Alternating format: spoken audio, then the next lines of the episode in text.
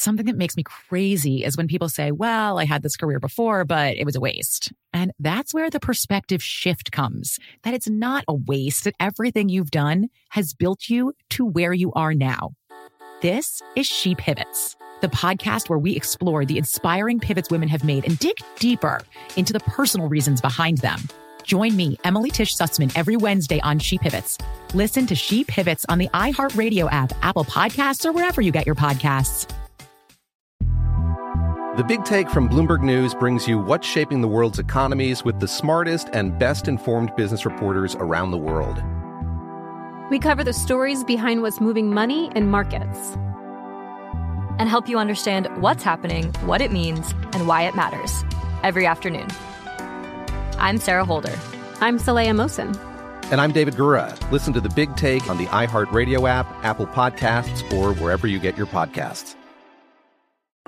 I'm Saleha Mohsin, and I've covered economic policy for years and reported on how it impacts people across the United States. In 2016, I saw how voters were leaning towards Trump and how so many Americans felt misunderstood by Washington. So I started the Big Take DC. We dig into how money, politics, and power shape government and the consequences for voters.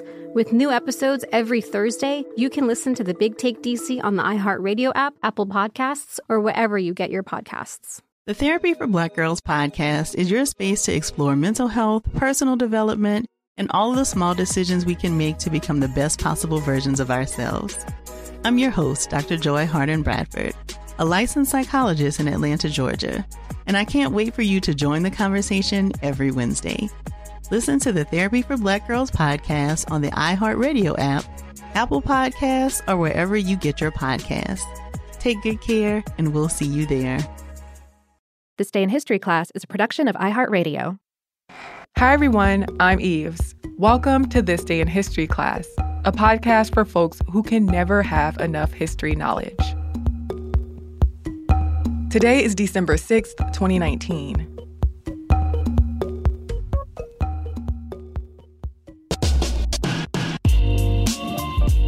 The day was December 6th, 1912. A team led by German archaeologist Ludwig Borchardt unearthed a limestone bust of ancient Egyptian queen Nefertiti. The bust has since become an iconic and often copied representation of Nefertiti. Nefertiti reigned as queen of Egypt in the 14th century BCE, and she was the wife of the pharaoh Akhenaten of the 18th dynasty of Egypt. Borchardt and a team of archaeologists from the German Oriental Society were excavating at Amarna, a site in Egypt, when they unearthed a bust of Nefertiti in the workshop of a sculptor named Thutmose. Borchardt described the bust in his diary, but then wrote that there was no use in describing the art and that you have to see it. The bust is about 19 inches or 48 centimeters tall. It's made of limestone and coated with layers of painted stucco.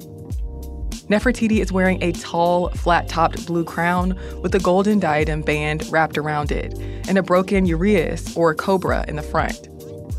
She is also wearing a patterned collar, and the pupil of her right eye is made of quartz that's painted black. Her left eye does not have the same crystal inlay. In January of 1913, the excavation finds from Amarna were divided into two lists. Gustave Lefebvre, inspector of the Egyptian Antiquities Service, did not take the list that had Nefertiti's bust on it.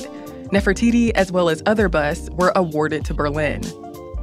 The artifacts came under the possession of philanthropist James Simon, co founder and treasurer of the German Oriental Society and funder of the Amarna excavations. Simon donated the works he had from Amarna to the new museum in Berlin, and ownership of the artifacts was transferred to the state of Prussia. Though many finds from the Amarna excavation were put on display, the Nefertiti bust was not shown to the public until an exhibition in Berlin in 1924. During World War II, the Nazis moved the bust for safekeeping, but after the war, the bust was displayed in West Berlin. In 1957, a decade after the state of Prussia dissolved, the Prussian Cultural Heritage Foundation became the legal owner of the Nefertiti bust. Today, the sculpture is part of the Egyptian Museum of Berlin collection and is on display at the new museum. But Egypt has been calling for the return of the bust since 1924.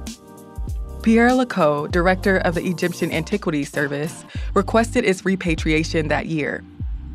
Dr. Zahi Hawass, former Secretary General of the Egyptian Supreme Council of Antiquities, believes the bust was taken from Egypt illegally and has called for the return of antiquities taken out of Egypt during the colonial era. Despite Egyptian authorities' persistent attempts to reclaim Nefertiti's bust and some German recognition of concerns surrounding ethics and appropriation, the Prussian Cultural Heritage Foundation still claims ownership of the bust. Swiss art historian Henri Stierlin and historian Erdogan Ercivan have both claimed that the bust is a fake. But those claims have been dismissed as publicity stunts, since scientific analysis has verified its authenticity. I'm Eve Jeffcoat, and hopefully you know a little more about history today than you did yesterday. You can find us on Twitter, Facebook, and Instagram at TDIHC Podcast. We also accept electronic letters at thisday at iheartmedia.com. Thanks again for listening and have a fantastic 24 hours until we see you again.